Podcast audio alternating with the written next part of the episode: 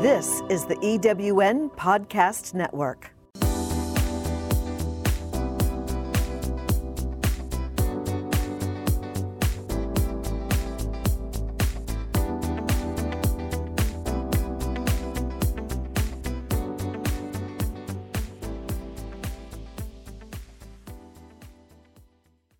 Hey, you've made it. You're about to enter the Florida luxury lifestyle. I'm Debbie Wysocki, your personal guide and host. And on today's podcast, you're going to meet my very good friend, so good, in fact, that my kids even call him Uncle Kenny.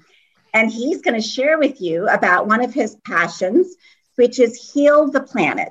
It's a nonprofit, and he's going to share some of his thoughts behind that and how we can really improve the planet every day by making a few simple lifestyle changes. So I want to share with you a little bit about my friend Ken before I introduce you to him. And I have just had the pleasure of working with him in many capacities over the years, including real estate, which we'll talk about on another episode. But he is the founder of Heal the Planet, and at 17, he began his first business.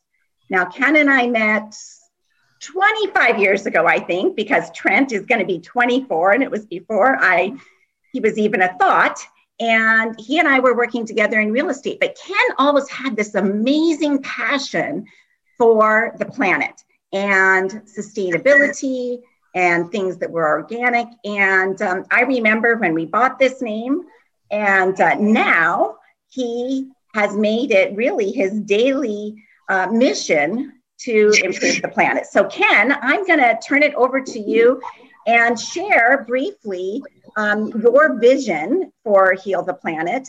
And then we're going to talk about some of the programs you offer, which are amazing. Okay, so take it away, Ken. I'm so happy to have you here. Thanks, Debbie. It's a pleasure to be here. So Heal the Planet, as I think I previously mentioned to you, was originally going to be a for-profit company with organic products that donated half its profits to charities that heal the planet. It was never meant to be its own nonprofit, but the way spirit and the universe had it, we started teaching kids our SEED program, which we maybe speak about later. It's a 6-week program. SEED is an acronym for Sustainable Energy Education, which we've now taught to over 12,000 kids in local public schools. So, my basic belief is that how we show up on the planet, the choices we make for ourselves, directly impact our own health, the health and well-being of others, as well as the entire planet. And that each of us is really accountable and responsible for the choices that we make.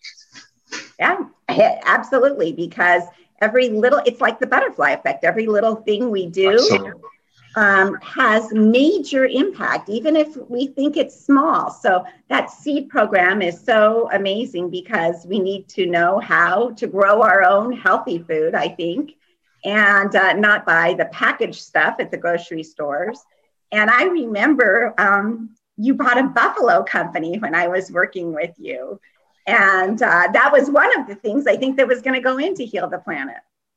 Yeah, there were a few things that were business oriented, like the Nature Doctor skincare and the buffalo meats, which are raised sustainably and without hormones and steroids and things like that. But in the end, like I said, the universe had other plans in mind. And here we are 5-6 years later with a nonprofit that is having tremendous impact. And by the way, our slogan is small act, huge impact.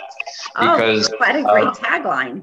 Yeah. So most people think that they can't make a difference. Oh, but what about what's going on in this country and that country? But that's really just people. It's almost like the not enoughness, right? That they don't matter or not worthy or whatever they do is not going to make a difference. And that's really an illusion because everything starts within us, how we see the planet, basically outer experience, how we experience the world around us is a reflection of what's going on inside of me or a reflection of inner reality. So anyway, we teach about that too. I think it's important because those aren't topics that people teach in school because they don't have time And it's, like you said, how you show up. Yeah, it's not part of our education system. And actually, we'll see. It's very interesting. I mean, I think it's way ahead of the conversation we're going to have during this podcast, but you'd be surprised. We've had meetings with the president of Museum of Discovery and Science, as well as the principal of St. Mark's Episcopal Elementary School. And all of them want to bring in programs. They're asking us to create like a full year program on nutrition, sustainability, and power of choice, because his kids don't feel anything they do matters or will make a difference. And that is totally an illusion and not true. And so we want to teach people that every choice they make is that they hold, all of us hold the power to make a different planet. And just an illusion if we think otherwise. Well, I will introduce you to Dr. Jason Roberts at Calvary Christian, because I know a lot of kids there feel that way, but that's an illusion, like you said. So, yes, it is. And if you start them young, they, even as young as 5, they understand that, hey, we have a little problem here, but how can we fix it? And if you lead them in the right direction, give them options, they are like little sponges and evaluate everything and come to their own solutions and become difference makers is what I call them. Yes. And the other really important thing to recognize and mention is that the consciousness of the entire planet is actually rising at a geometrically progressing rapid rate.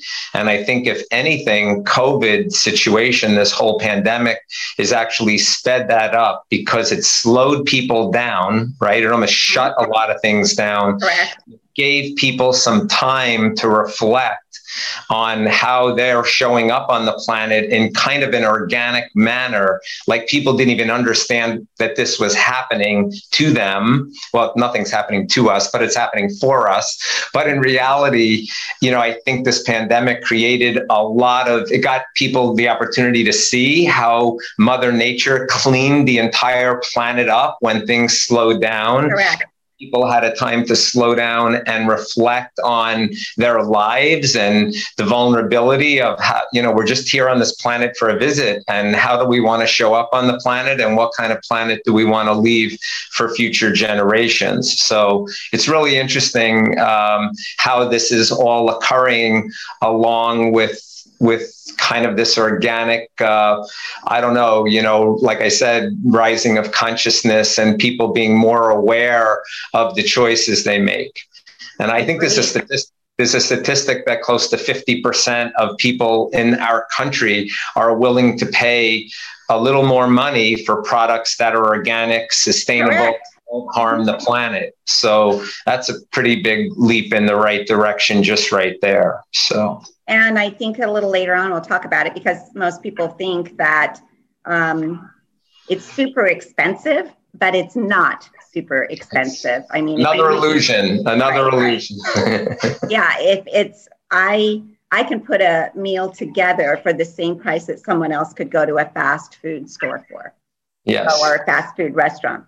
But I want to talk about Earth Day, which we just shared together. I was fortunate enough to be an exhibitor there, and it made me write a book very quickly that had been on my to-do list, which was how to make your existing home more green. And there were over 90 tips in there, and I was going to print it, and then I'm like, wait a minute, we should make this an ebook, so it would be less paper and trees. So we did print 3 copies so people could see the content of it, but they could sign up for it. But share how you put Earth Day together and how you really brought people from multiple communities and different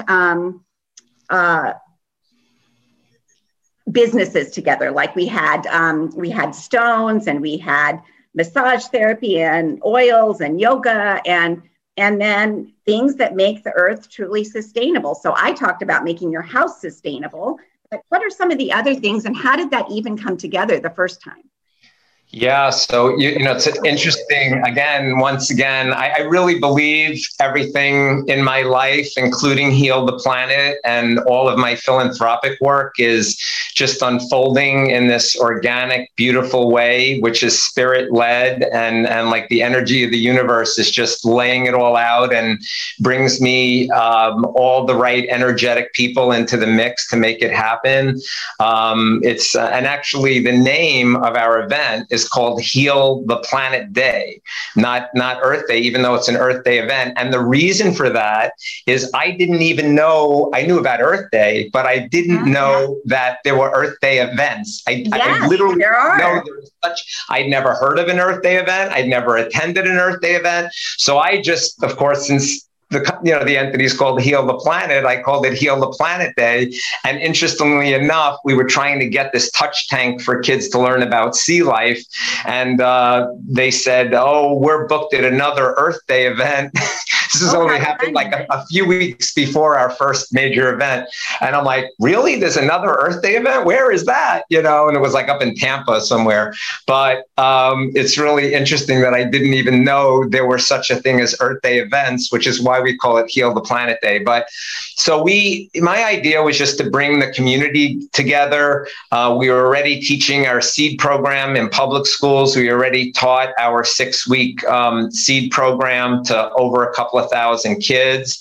And when we thought of having like an annual event or any kind of fundraiser, of course, I wanted it to be around empowering and educating and inspiring people. And so we came up with this idea to have a Heal the Planet Day or Earth Day event. And, the first year it's just like anything else, right? You build it and they will come. So we decided to have some live music, and we had a grow your own zone, and we had a kid zone, of course, with a lot of children's activities. Mm-hmm. I think we had a farmer resource zone, and I think we had a movement area. And so this was basically a collective, our advisory board. We had like 15 people on it, and everybody pitched in, and we came up with this idea, and we put it together. The first year I showed up and I wasn't really thrilled with some of the vendors, right? Mm-hmm. So the following year I said to Rachel, well, let's focus more on having more conscious vendors and healthy food. And oh my God, I was so thrilled the second year. I mean, all our food was acai bowls and, just some nice, healthy plant-based foods and nothing with chemicals, and all the vendors were eco-friendly. And so we've carried that through, and this year we partnered with Riverwalk and the city of Fort Lauderdale. And I thought it was a great location. Yeah. And you saying that, Ken, made me think about, remember when Whole Foods would have the green market once a week outside your parking lot? I think that would be a great addition to your Heal the Planet Day. Yeah, we're actually working on that at Snyder Park. We're working on a farmer's market, a green farmer's market. But so I don't know if you know, but Heal the Planet also does all the education in a partnership with City of Fort Lauderdale at Snyder Park, which is a beautiful 2-acre park. And we do nature tours. We built an organic garden there. We participated in building a food forest, and there's an existing beautiful butterfly garden. And so we take people on tours. We teach about gardening. We teach about permaculture. And we have lots of educational programs there as well. Well, I know my Girl Scouts, I think, participated 2 years ago, or 2 years in a row when they were much younger, when they were in middle school. Now they're all in high school, so many activities. But they did one thing on drinking straws, and they did another thing on balloons and sea life. And so I think the more people and communities you can involve in your community, the bigger span it will have. Right. So I think it's growing dramatically. And I like the Heal the Planet signs on your commercial buildings. I think that's very nice. So let me go through some of the other things we want our listeners to know about for you. Yeah, by the way, that's a perfect example, right? I had this empty property downtown with a lot of traffic. So I came up with this idea to put the spread love message on this building. And because that's some of our apparel and t-shirts have that spread love or love heals message. Love heals. Yeah. Yes. And so I put the mural up there, and now we have 3 or 4 in Fort Lauderdale, and the third one going up in Burbank, California. And we're actually going to create a mural challenge nationwide. I mean, these are things that just happen organically, you know, people love them and they start offering me sides of their buildings. Top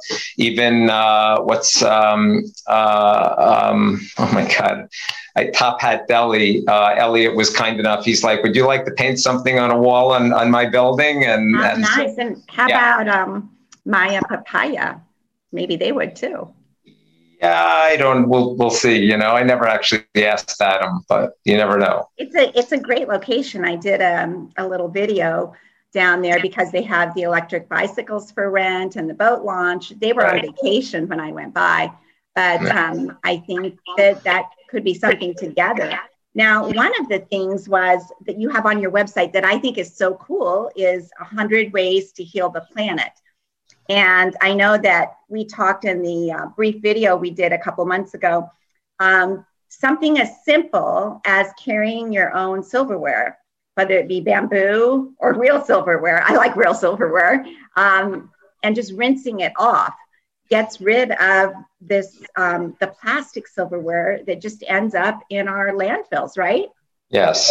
Single-use plastics are just a huge planetary concern. You know, we've just gotten so used to using plastics and throwing them away and then winding up in the landfill, and the gases they emit into the, you know, atmosphere are not good for our planet or our health.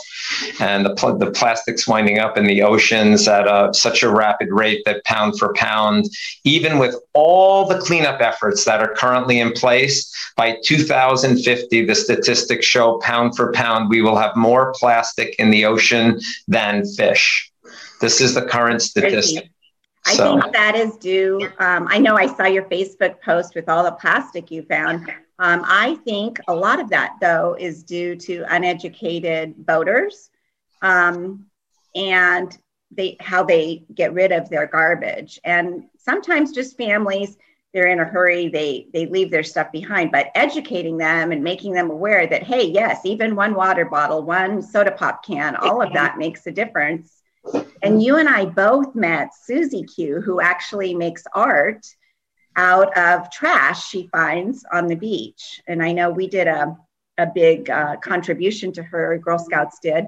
And she had a giant full-size wall collage that she made from all the garbage, showing people what an impact they have in a negative way. Right. Well, when you think about single-use plastics, I mean, they wind up in the oceans in so many different ways. Boats may be one of the things flying off of, individual boats or cruise ships. You know, I notice I clean the beach almost every day. And I noticed during COVID when the cruise ships were shut down, there's these little plastic bags with a slit in them that I typically find on the beach. Sometimes I could find 25 in just 1 hour of walking on the beach, and I haven't seen a single one since COVID broke out. And now I went to clean the beach, and every day I'm finding 3 or 4 of these plastic bags since the cruise ships started running again. So there must be some kind of little giveaway, like some little tchotchke thing that they're giving away when people get on the ship. They're taking the tchotchke out, the bag flies away. It's not like people may intentionally throw it, but I mean, if you think we have 330 million people in our country. Right. And if everybody uses, just by the way, I forgot the actual number, but we're creating more and more new plastic at a rapidly expanding rate each year. You know, we're not decreasing the amount of single-use plastic, increasing it. And it's very taxing just to make the plastic. And then the plastic itself, some of this plastic takes 400 to 1,000 years to break down. Mylar balloons, for example, take way over 400 years to break down. And so what happens is, You think you got 300 million people in the country, people use a fork, a this or that, a balloon and whatever. The kids let the balloons go and they wind up in the ocean, or, you know, things also, the sewers go out into the oceans, right? When things overflow during big storms. So I see in the neighborhood that I have properties, you know, these, they're like rivers going down the alleys of some of these commercial properties, knocking over garbage pails and carrying the garbage into the sewers. And then it's going right out into the ocean. So that happens as well. Yeah. And our sewers can't handle it on top of it. But one of the things I just thought about, we did a project that most people don't know about. You know, they're pretty good about putting their plastic water bottles, assuming they're not using a metal one. Like, I have to say the college kids are really good about their metal water bottles. So, and they keep track of them at $50 a piece. I hope they do. But one of the recycling projects we did as a troop was the water caps from bottles can be made as cooling vests for bomb sniffing dogs. And they use that in war in our military. So instead of just throwing those out, really collect them. And there's a place where you can send them in, and they make these incredibly cool vests for our dogs that help our military. Yeah, that's really interesting you brought that up, because the plastic caps on water bottles are not as recyclable as the bottles themselves. And if you leave the caps on the bottles and you don't take the caps off, in many of the recycling facilities, as they go through the sorting, if it has the cap on it, it goes into the garbage. It doesn't even get recycled. And so there's a local girl here, her name's Alexandra, who we've featured a couple of times, who has her own little nonprofit. She goes to Pinecrest, and she has an organization called lidsoff.org, and she tries to educate people on taking the caps and lids off of jars and bottles before they're recycled, so they can be properly recycled. It's so interesting. Like, we didn't really think they were usable, but one of our moms found this program, and it's only the caps. It's not the bottles. I know sometimes they make doormats out of the bottles in different colors and stuff, but this is one of the few products that they can make with the caps. So that was a good thing. Like, our girls were collecting thousands of them, and it's so easy to do. So maybe that's something she can add to her program. So I want everybody who's listening to the podcast to have access to all of the great resources on your website, which is HealThePlanet.com, correct? Not .org. Yes. Even though it is a 501c3 charity. No and problem. I think that's because people type in .com much easier than .org. So good marketing move. Actually, well, since, you know, I got this name 30 years ago, and because it was always meant to be a for-profit company that donated its profits to charities, I never thought to get the name .org. It was never my intention to have a nonprofit, but the universe. So I got the .com, you know, so many years ago that somebody else grabbed the .org and is not chosen to let us use it yet. But sometimes you have to bribe them a little.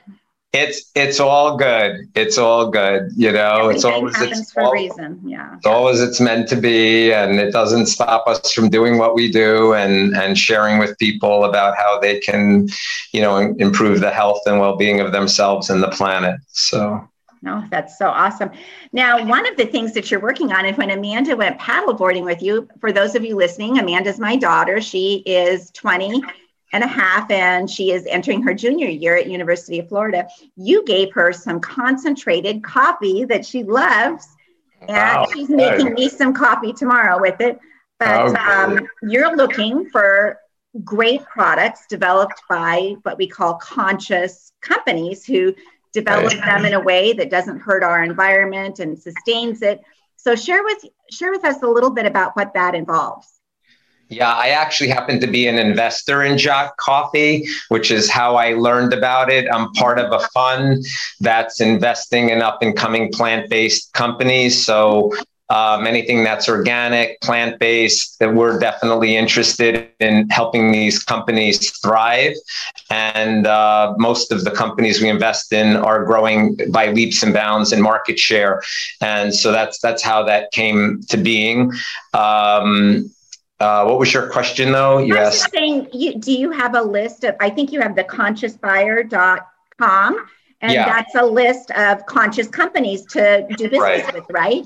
Right. So, I mean, look, in my personal life, you know, I try to walk the walk, which is being sustainable myself, you know, anything from, you know, we always carry bamboo silverware so that I never use single-use plastic silverware. And when I go to a restaurant, I have a glass Pyrex, you know, container for to-go. I don't use bags or to-go containers. And all of these are some habits that we have on, you mentioned before, the 100 ways to heal the planet. And actually, before I get to the conscious buyer, I'll just tell you on the 100 ways to heal the planet, how that came to being is we've now, like I said, taught close to 12,000 kids our 6-week SEED program. And I felt that we go into the public schools, right? And we teach this program for 6 weeks. The kids are amazing. They absorb things like a sponge. At the end of the 6 weeks, we do a recap. The kids are already making a lot of food we teach them how to make in the class at home, and teaching their parents and siblings how to enjoy it as well. And so I thought, well, what could I do? What could we create to offer these kids and their families and anyone else that comes to our website some opportunities of habits they can change to improve their own health and well-being, as well as the health and well-being of the planet.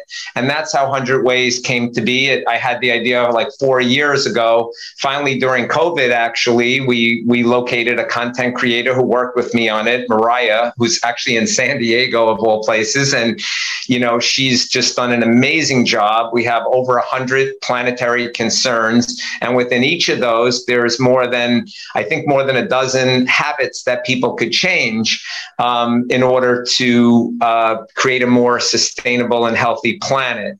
And the conscious buyer came to being because my belief has always been, and it's something, if you look at our website, you'll see that my belief is we each have the power to co-create the kind of planet we want to see, right? And a lot of that is through the power of what we purchase. And most people think, I'm kind of from more of a victim position, like, well, you know, what could I do to change things? Well, we could do a lot of things to change things. If we stop, all of us were educated and inspired to stop buying products that had poisonous chemicals in them, processed foods, you know, pesticides, all of these kind of GMO, genetically modified, you know, things. If we stop buying it, these companies would go out of business. And by the way, it's an interesting thing. The fund that I'm in, I can't tell you who, but one of the major food companies invested tens of millions of dollars in this fund. They know that's where we're going. They know this is where we're heading.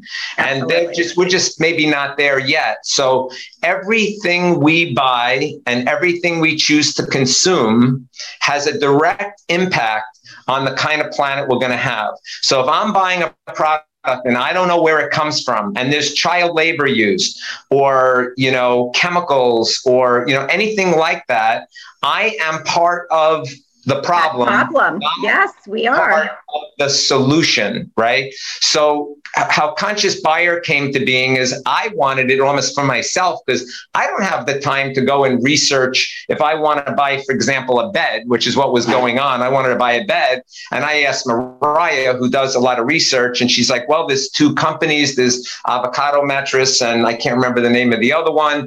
And anyway, we wound up buying an Avocado Mattress. So we created this website called The Conscious Buyer with there's, I think, 9 or 10 criteria that I created, but 4 are mandatory. And the 4 are green, low carbon footprint, people before profits. The third one is no child labor, fair wage, and fair trade. And the fourth one is that they have a give back program where they donate or give back a minimum 1% to the communities in which they do business to better those communities, as opposed to draining draining people and using them, they're actually helping these communities. So those are four mandatory ones. There are many other criteria that we show for each company, you know, which criteria they meet. And that's one way that people could start to choose to buy things from conscious companies. And in that way, not support companies that are harming our own health and our planet or people. So I'd rather pay double than buy something from China. That's how I feel. Well, you don't need to necessarily pay double. I mean, it may be slightly more expensive. And in some cases, I'm just saying that's my own personal philosophy, because I think the atrocities that happen there are just incredible. And I will say that our parents have such an influence, and we may not think they're getting it right now. Like early on, we had, you know, I was teaching my kids. They went from breast milk to organic food. And then I'd go to the school and I'd see them trading for Lunchables and practically have a panic attack. But then they come full circle. And Trent, that's my son. For those of you who don't know, he is going out and making very sustainable decisions. But when he brought his food bag home, I'm like, this rice doesn't say non-GMO on it. What's going on? He goes, well, I never opened it, Mom, because I remembered what you said. So it is nice to see that even though we may not think they're getting it, they're most definitely getting it, and they understand the impact they have. So small decisions, one person at a time, add up into major changes for the planet. Right. And it's interesting, you know, you mentioned before how the children are absorb things like a sponge. And actually what I've come to notice is that the incoming generation of children, the young children, have a very high level of consciousness and a very deep connection to Mother Nature, in generally speaking. And actually what's happening is because the parents, you know, everybody works a job, they're busy, they're running around, they're kind of set in their ways. A lot of times when we teach kids in the public schools, you know, it kind of up levels to the rest of the family, and the parents are learning from the kids, because after all, the marketing of all of these fast food products and cereals and things like that, they market it to kids, right? Cartoons on Saturdays. Yes. And then the kids are telling the parents what to buy, right? Right. So when the kids learn in our SEED program about sugar and all kinds of other things, I mean, I showed up one day at I think the 5th or 6th session of our SEED program. I was totally blown away. The teacher was in the back of the classroom with me and just actually thanked me. She said, I really want to thank you. She said, I've been drinking soda my whole life. In fact, there's there's usually a can of soda sitting on my desk. I don't remember whether it was Coke or Pepsi that she said. And so I'm thinking, oh my God, and then she tells me, after you did the sugar, everything we do in class is experiential. So the kids have to guess how many scoops of sugar there are in one can of soda. And they get up with the scoop and the cup of sugar and they have to scoop it out. And there are 12 scoops of sugar in one can of soda. How they get that much sugar in one can of soda is scary. But the teacher says to me, after that exercise, I stopped drinking soda cold turkey. And I'm thinking, before, she had a can of soda sitting her desk, which is probably permission for the kids to go drink that. That's stuff. An 8-hour advertisement. Drinking it. So we're teaching the teachers, and which is another thing that came forward for me, is we should start a program to teach the teachers, which we're working on now.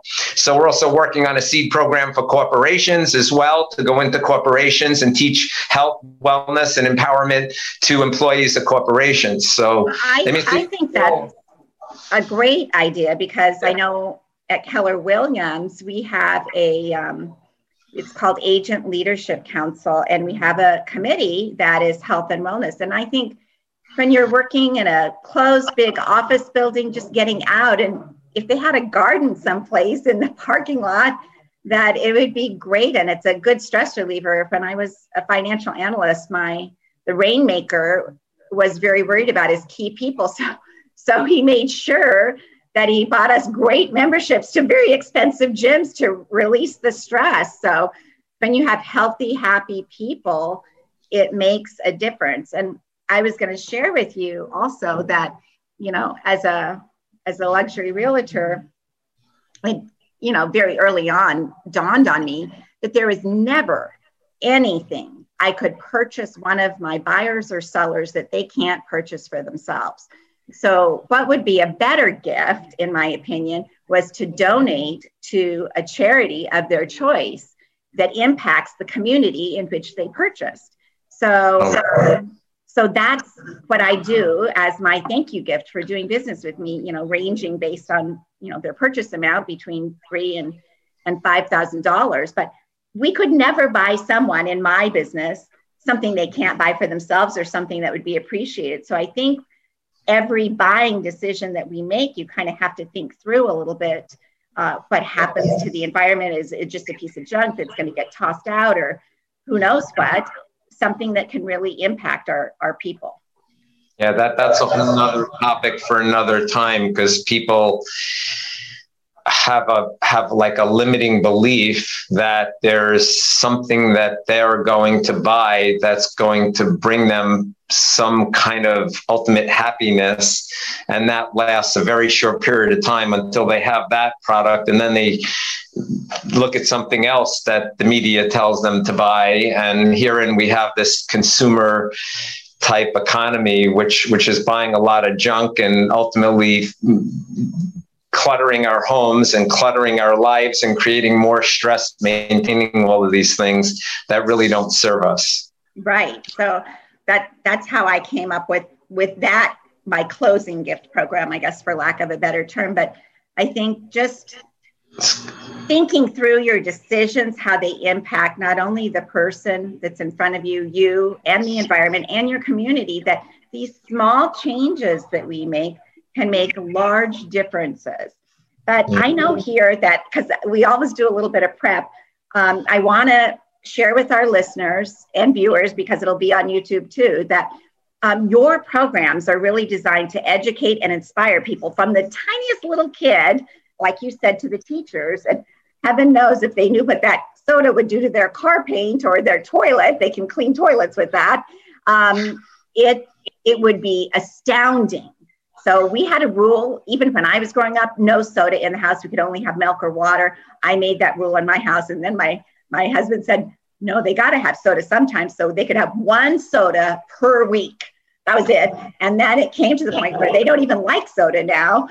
And all that carbonation is bad for your bones. It sucks your bones of calcium. So there's multiple things, and we could go round and round about that. But educating people is the first step.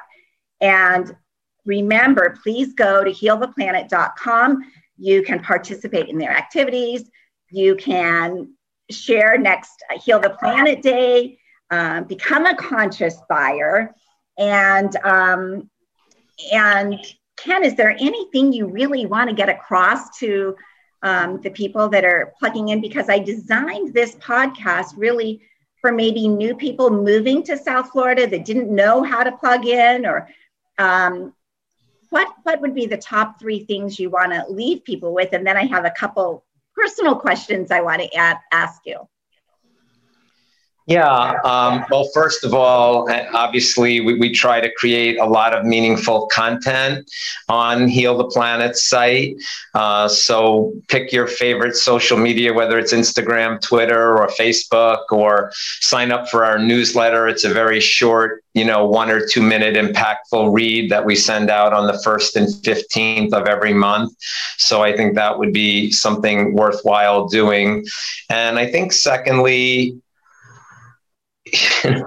just be conscious about what you're buying. Really think about, prior to purchasing something, is this going to enhance my life? Is this something I really need? Is it going to enhance my life? I think we cover this in one of the 100 ways to heal the planet. And then really looking at where it's made or how it's made on some level, so that, you're not supporting human trafficking or child labor or any other kind of thing. We have, even down here in Homestead by Immokalee, these field workers that we grow most of the tomatoes for the country, and they're not paid a fair wage. I mean, that's changing now. I'm very involved in the Fair Food Program and donating myself to it. And it's, as you know, Debbie, I fund and coach many other nonprofits, and I donate to over 70 nonprofits myself worldwide. So, you know, I think it's just, and then the third thing would be just like get involved, you know, get educated, get up to speed, you know, don't just let the media determine how you show up on the planet and make choices for you. You know, take ownership and accountability for the choices you make every day. And so you can also educate, empower, and inspire others, your children and family members to do the same. We're all in this together. You know, I think it's I think Martin Luther King Jr. and John F. Kennedy had a similar quote. I think the John F. Kennedy quote is something like the rising tide rises all boats. All ships. All ships, right? And then Martin Luther King Jr. says, we may all have come on different boats, but we're all in this together now, you know, something like to that effect. So we are all in it together, and we all play a part in what kind of planet we have. So just ask you to consider, you know, really showing up the best way you can instead of just going with the flow, you know, ask questions, get inspired, you know, get empowered. Right. Absolutely. Okay. So the fun questions I have for you, I know you and I used to have lunch from this great organic restaurant. They had a chicken sandwich thing, but they're not there anymore. So what is your favorite restaurant now where you go, whether it's more casual or nicer? What is the favorite place where you dine out where we should share with our listeners and viewers? Yeah, well, Green Wave Cafe, which is a little kind of hole-in-the-wall cafe out west in Plantation, is a place that makes all raw organic food that I happen to really love. I'll usually go there and get 2 or 3 meals for a few days if I pick up from there. Obviously, Maya Papaya is a great local choice here in Fort Lauderdale that tries to use sustainable and organic products, and the food all tastes great, so I never know what to eat when I go there. Every time I try something new, it becomes my new favorite. And I start just eating that for many months. So, how about like when you take Elizabeth out? Where do you take her out, like to a super nice dinner? What's your favorite out to dinner restaurant? I don't think those kinds of restaurants fall in the sustainable. They don't always, but sometimes I think they're working towards. Like I've noticed some of the restaurants, they're better at their take home. Containers, they're now turning to cardboard, which can break down much easier. Right. But when you do go to a non-organic restaurant for a super nice dinner, or somebody else has invited you, what would you say would be your favorite place to visit? Some of the little hole-in-the-walls that are favorite places. One of our weekly favorites is Pomodoro. It's on commercial by Bayview, and Piero uses almost everything organic, and it tastes amazing. And it's super reasonable on top of it. So it's a weekly favorite of ours, and he makes his own homemade organic tomato sauce. I mean, it's amazing. That sounds like a place we have to visit for sure. Yes. Yes. Okay. And then what do you do to like chill out? Is paddleboarding one of those activities? I'm in everything. Today I swam a mile in the ocean because the water was flat instead of paddleboarding, and I went for a 15-mile bike ride. Every day is different. Yesterday was yoga, hot yoga at Yoga Joint, which is definitely a favorite of mine. So I swim, I run, I cycle, I do yoga, meditation, obviously. I try to start the day with some intentions of how I want to show up. It's just a few minutes.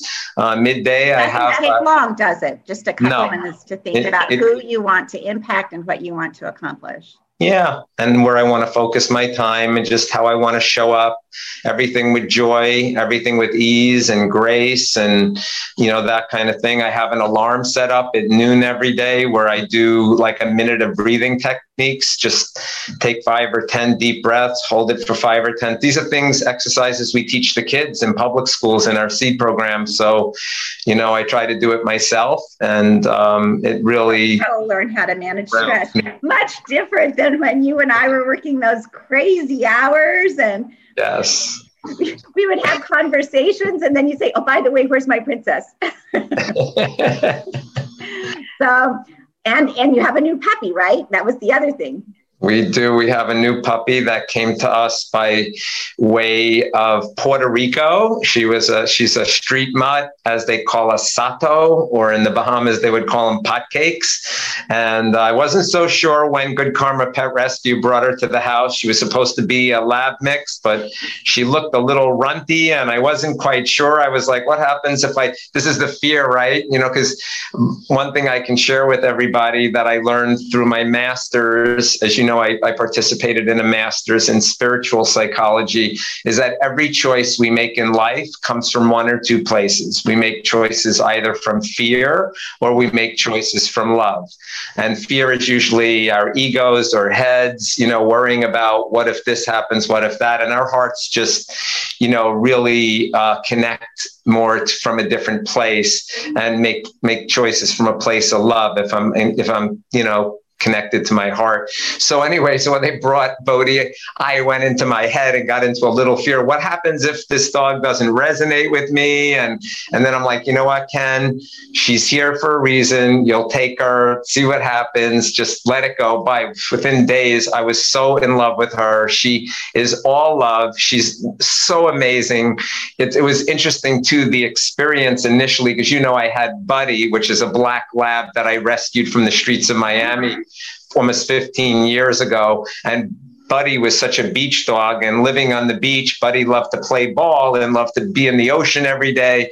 And Bodhi, being the current dog, didn't the tennis ball, didn't want to play ball, pick up the ball, wouldn't let her paws touch the ocean water. I'm like, oh boy, this is going to be a different experience, Ken. You need to come into acceptance that this is going to be a different dog than Buddy, and not maybe want to play ball, not be a retriever, and not want to go in the ocean. So anyway, I came into acceptance, and it's interesting, since coming into acceptance, within 6 weeks, Bodhi already jumps on the paddleboard with me and paddle boards and swims and plays ball. The tennis ball is her favorite toy. So, you know, it's interesting what we think and the fears that run around our heads and our egos. If we could just come into acceptance and surrender those and let those go, anything is possible. Absolutely. Absolutely. That would be probably the most important message to share. But I've had so much fun with you on this podcast, and thank you for taking time out. And I want to thank our listeners and viewers for tuning in. And this is just an example of the different kinds of things we'll bring to you. We know you're discerning consumers, and we want to share with you the exciting Florida luxury lifestyle happenings. So we'll have a list of events that will include Ken's and Heal the Planet. And we hope you enjoyed the podcast, and please subscribe and check out also FloridaLuxuryHomescript.com. And you can put a / go green in front of that and download our 90 ways to make your existing home more green. And thank you again for tuning in. And we look forward to maybe having you visit one of our amazing luxury rentals, which Ken and I started more than 20 years ago. It was. I want to also acknowledge you, Debbie, because things that you shared with me. I mean, I want to acknowledge you for making a meaningful donation instead of buying some tchotchke that a new homeowner may not even use, and for creating this online book with all these ways that you can make your house more green, and also for creating this podcast as a way of sharing, you know, your services and the community with all your clients and the community at large. So thank you for standing in your light and doing that, really, sincerely. I appreciate that. Well, I think, like you said, we're all in it together. And I think when we can make South Florida a gorgeous place, it'll have a more gorgeous place. It'll have a butterfly effect to the rest of the world. And like I said, how we show up, even if they're not our kids, kids are watching us. Yes. So, and we're here to mentor them to be better people. So thank you, Ken. And in a couple months, we're going to interview you about real estate too. So. Okay. Your other passion, that's the same foundation passions. Yes. All right. Well, thank you, everyone. And thank you, Ken. And I hope you have an amazing day. Bye-bye, everyone.